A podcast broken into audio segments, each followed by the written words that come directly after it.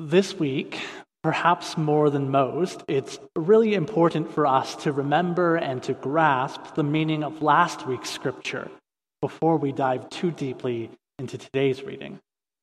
Last week, if you don't remember or you weren't here, we heard instructions to conduct ourselves honorably as we live lives as exiles of God's kingdom in this world to not use the freedom that we know as a pretext for evil or what our world will see as evil, to accept the authority of every human institution, to even honor the emperor.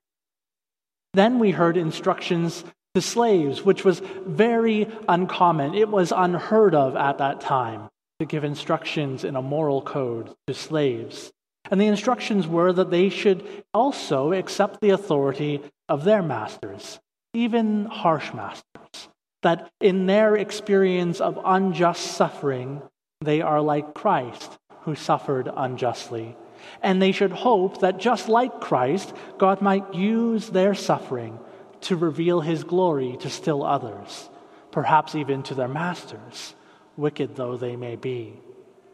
These are difficult ideas for us to stomach in our world, where we, where we have a say in our government, and we still very much bemoan and despise the authority they hold over us, especially if it's not the party or the candidate who we favored.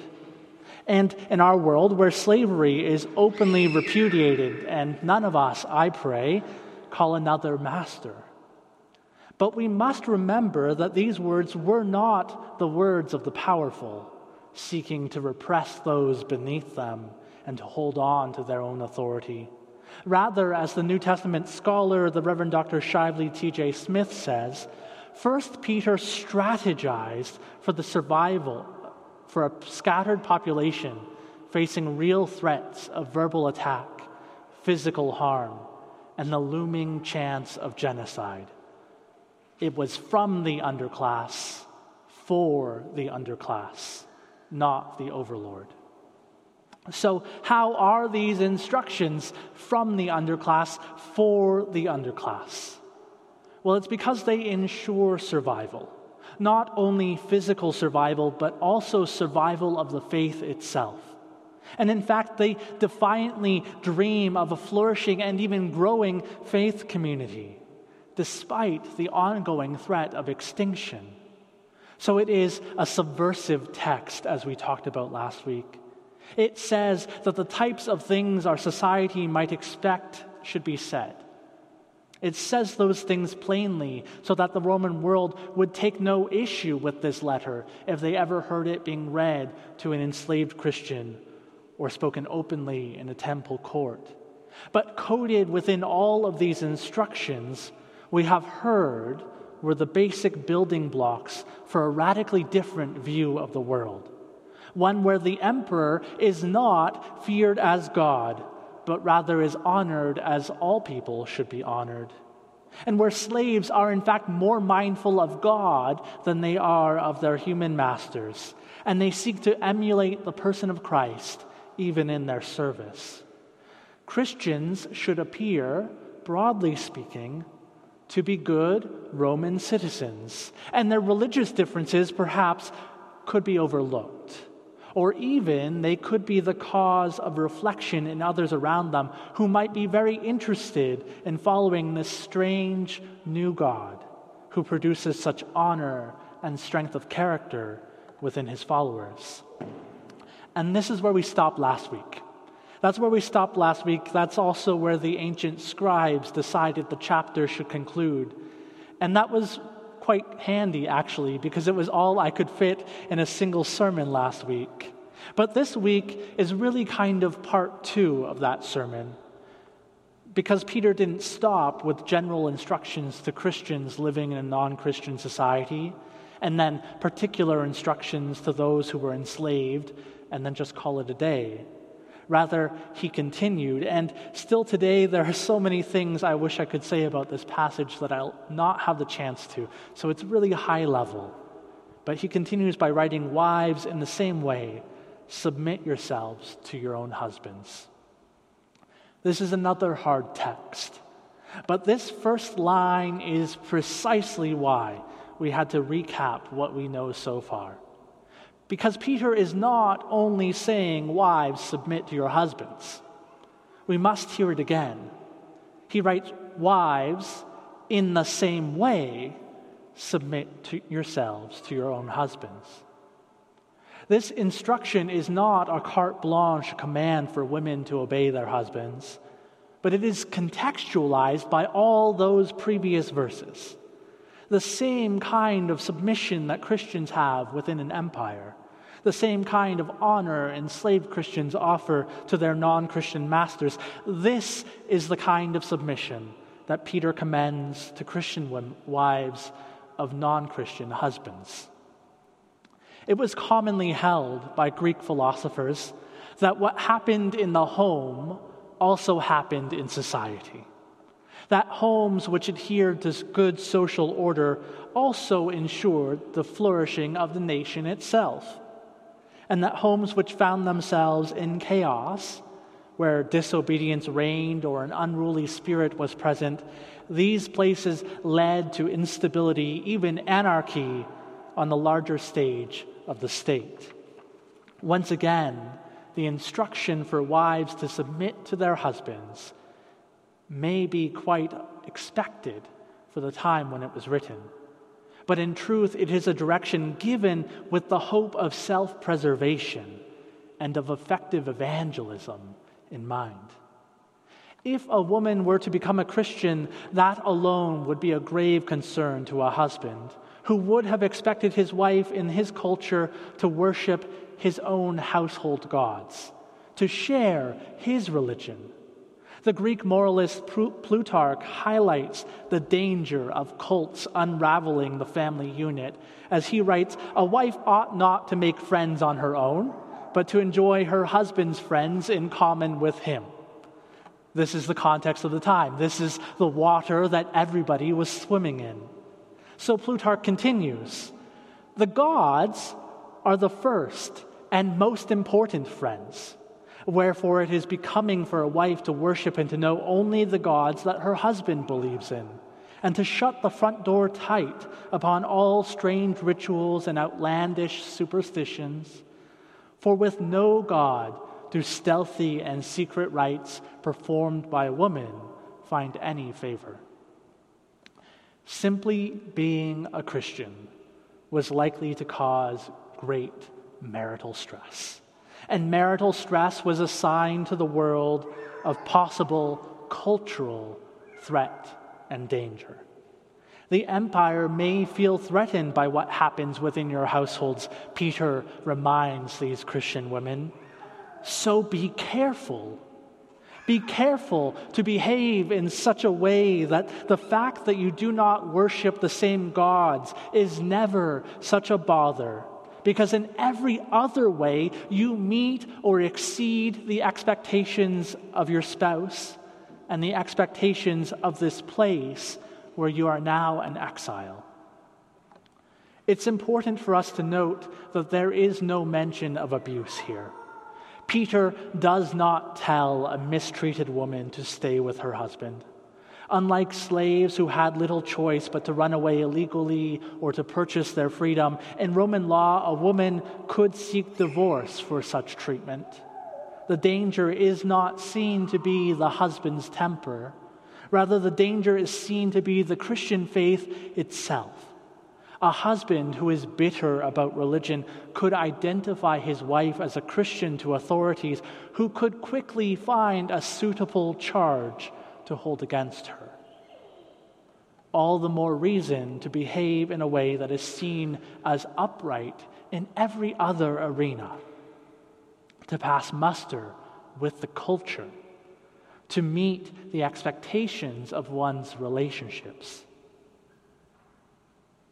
Now, I've said a lot about wives and husbands, but I want you to think about today's text as not just about wives and husbands, not just about marriage, because that's not really the thing Peter's talking about here. He's not really talking about the way marriages ought to function in God's kingdom, but he's actually talking about a very particular and specific kind of relationship and the power dynamics that are associated with that relationship within the ancient world, within this place where these Christians are now foreigners and exiles. How are they to live and survive in this very different kind of place?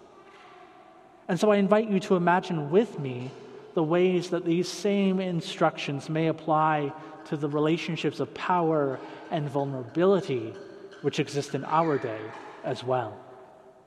Because already we have seen how Peter again and again encourages those who are weak, who are vulnerable, to save their strength for the thing that really matters, to save their strength for their devotion to Jesus Christ before all else. He suggests that there will be times when, for love of the church or for fear of God, one must disobey the emperor. So we should honor the emperor if at all we can in order to save our strength and courage for that day.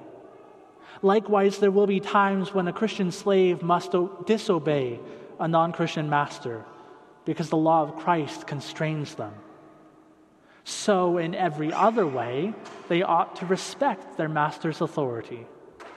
So, too, in this context, in this day, there would be times when a Christian wife may see, be seen to be trouble in her home, and perhaps even trouble in her society, because of the cause of the gospel. So, how important it is to mitigate that risk at every turn to acquiesce to the demands and expectations of the culture so that the most crucial thing, one's faith, might continue to flourish, even against adversity. And in so doing, might also impact husbands who watch, masters who are perplexed, and, whole, and the whole pagan world that marvels at the honor the gospel of Jesus affords to even the very least. I know we don't like the term submission. We don't like the term, term submission one bit. But the simple truth of the matter is that we must all submit to something. So Peter's suggestion seems to be that we should be intentional in what we choose to submit to. Ultimately, we will all submit to Christ and be his slaves or we will find ourselves in the fetters of sin and decay. But far more practically, day to day, we must also choose to what will we submit ourselves? What can we abide for the time being, and what must be opposed for the sake of justice and righteousness? This is the position of these early Christians because their lives depended on it. But it also remains our position today because our well being continues to depend on it. We may not be executed because we chose the wrong things to resist in our present day, but we may in fact lose a job and our ability to provide for our families. Or we may lose the respect of our neighbors and our ability to witness effectively to the gospel of Christ or we may in vain try to resist so much, submit to nothing in this world that does not perfectly align with the reign and rule of Christ, that it will be too much for us to bear. Eventually, we will all submit to something, even if it is our own frailty. And if we must submit to something, how much better it is to choose to submit to Christ and to submit only to Christ. Then, if we must submit to a government, to see that submission as to Christ's rule and reign, and to resist only those things which pull us far from our faith. And if we must submit to unjust suffering, to do so with the promise of Christ's resurrection in our hearts. And indeed, if we must submit to the desires and dreams of those with whom we have formed relationships, whether that be a spouse or friend, family or neighbor. To do so resolute that we are practicing, we are rehearsing, submitting our will to Christ's will, rehearsing the very core of our faith itself. So if those same relationships ever jeopardize our faith, we will have built by our submission such trust and goodwill that we may yet persevere. But as you heard in the verse that I made sure was read today, it is not only wives who are told to act in the same way as slaves and as subjects of the empire, but husbands are as well.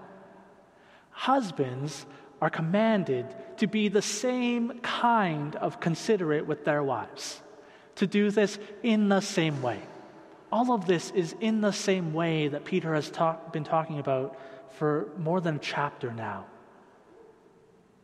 Husbands are commanded to be that same kind of considerate. Christian husbands, then, are being told that they cannot behave how their Roman and Greek counterparts might behave that they are required to be considerate, even to submit to the will of their wives, even as their wives willingly submit to them. This image of mutual submission is an image we see within God's self. As the Son submits to the will of the Father, and the Spirit obeys the sending of the Son, and the Father gives freely to the Son. This relationship is what all Christian relationships, Christian friendships, marriages, every kind of relationship is to emulate, as this is the intended purpose of our lives to enjoy that self giving love of God, to become a part of that mutually submitting dance of the Trinity. In fact, Christian husbands are reminded that their Christian wives are co heirs of the kingdom with them equals before God. Yes, Paul does say that they should be respected as the weaker partner. Literally, this means weaker vessel. And we might be concerned about whether that makes this whole text misogynistic. I think that he may have just been talking about the average physical difference in strength between men and women. But more likely, in fact, he's talking about the vulnerability that women experienced in their culture. That culturally they were more fragile, more at risk, more under threat at all times. This kind of vulnerability women continue to experience in many ways, even to this day. And so Peter is reminding husbands of their responsibility to be mindful of that difference in position which exists in the broader society. The way that their culture did not treat them equally despite their equality before Christ, and reminding him to ensure that he did so. This advice is not only for husbands, but it is for all of us who have some form of power, some form of privilege which is not present in God's kingdom those of us who find privilege offered to us by our culture's denigration of others who are not like us. We too are reminded to respect those who find themselves in weaker positions than we are. To remember the way that they face challenges that we do not know. And most of all, to recall that before Christ, they are our equals, whether or not Rome or Canada will ever see them that way. So, why? Why does Peter tell husbands to be gracious with their wives? Expanding the question for all of us why should those Christians who have power or privilege in this world be especially tender hearted and humble toward those who may have less? Peter gives the answer so that nothing may hinder your prayers.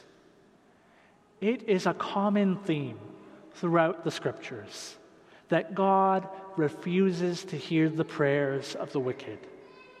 In fact, the psalmist says that God turns his face against them. The powerful, too, will submit to something.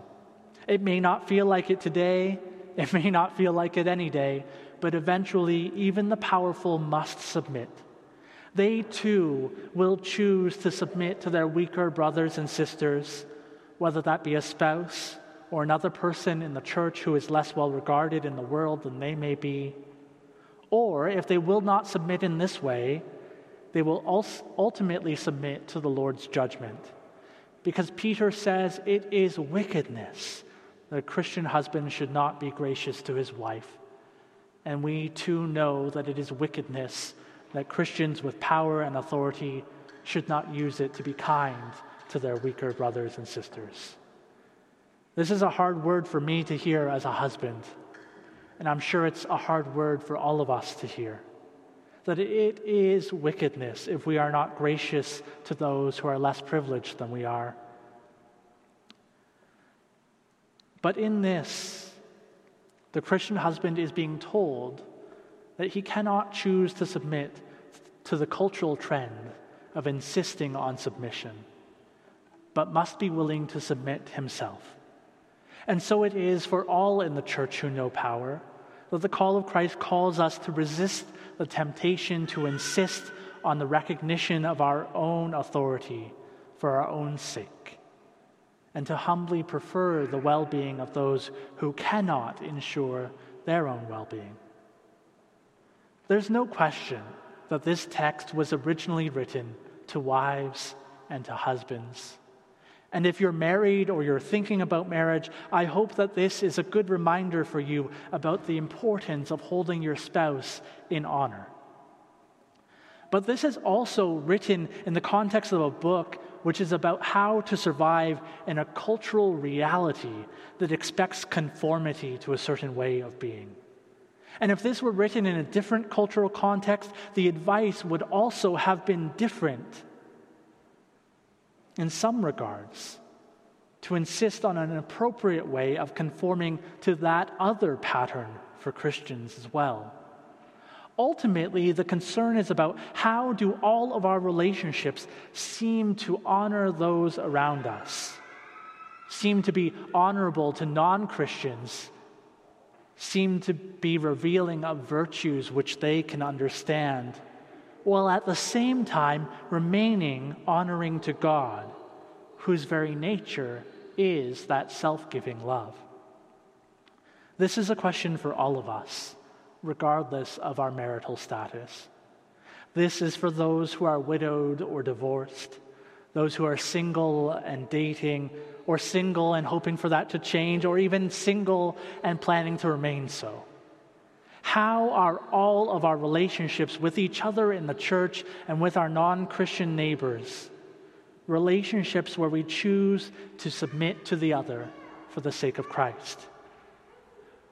We who are weak, how are we saving our strength to oppose those things which most threaten our faith? And we who are strong, how are we learning the weakness of Christ such that we do not come under his judgment? For how we have treated the very least of these. In the same way, in the same way as citizens of Rome were called to submit to human authority, in the same way as Christian slaves were called to submit to non Christian masters, and as wives in a patriarchal society to their husbands, and Christian husbands to their wives, in that same way, let us all who confess Jesus Christ as Lord choose to submit for his sake to one another. And as we may to those who are not followers of Jesus as well, so that our faith may be emboldened and his name may be glorified. In the name of Father, Son, and Holy Spirit. Amen. Let's pray together.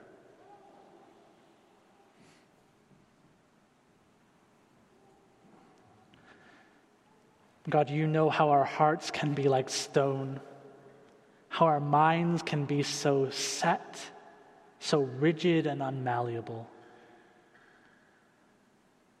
And yet we heard how you've called Christians before us to submit to what we think is unimaginable.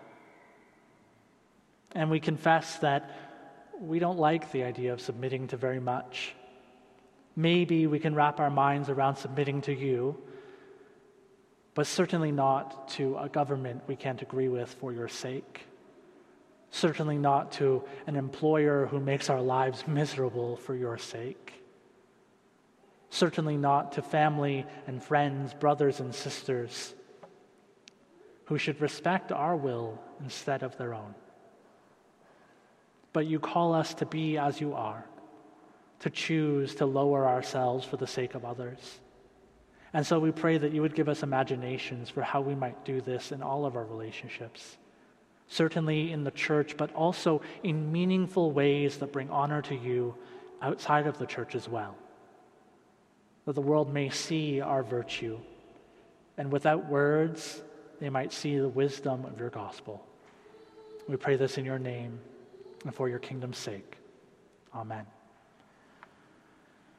We want to give you a couple of minutes to reflect on what the Spirit might be saying to you from this scripture and from this word. And so, a couple of reflection questions for you to think about. The first is what or who are you submitting to? And should you choose to submit in another way to better glorify God? And the second question is simply do you ever insist that another person submit to your will? And how might Christ invite you to hold another posture? We'll give you a couple of minutes to reflect, to pray, to journal, and discuss these questions.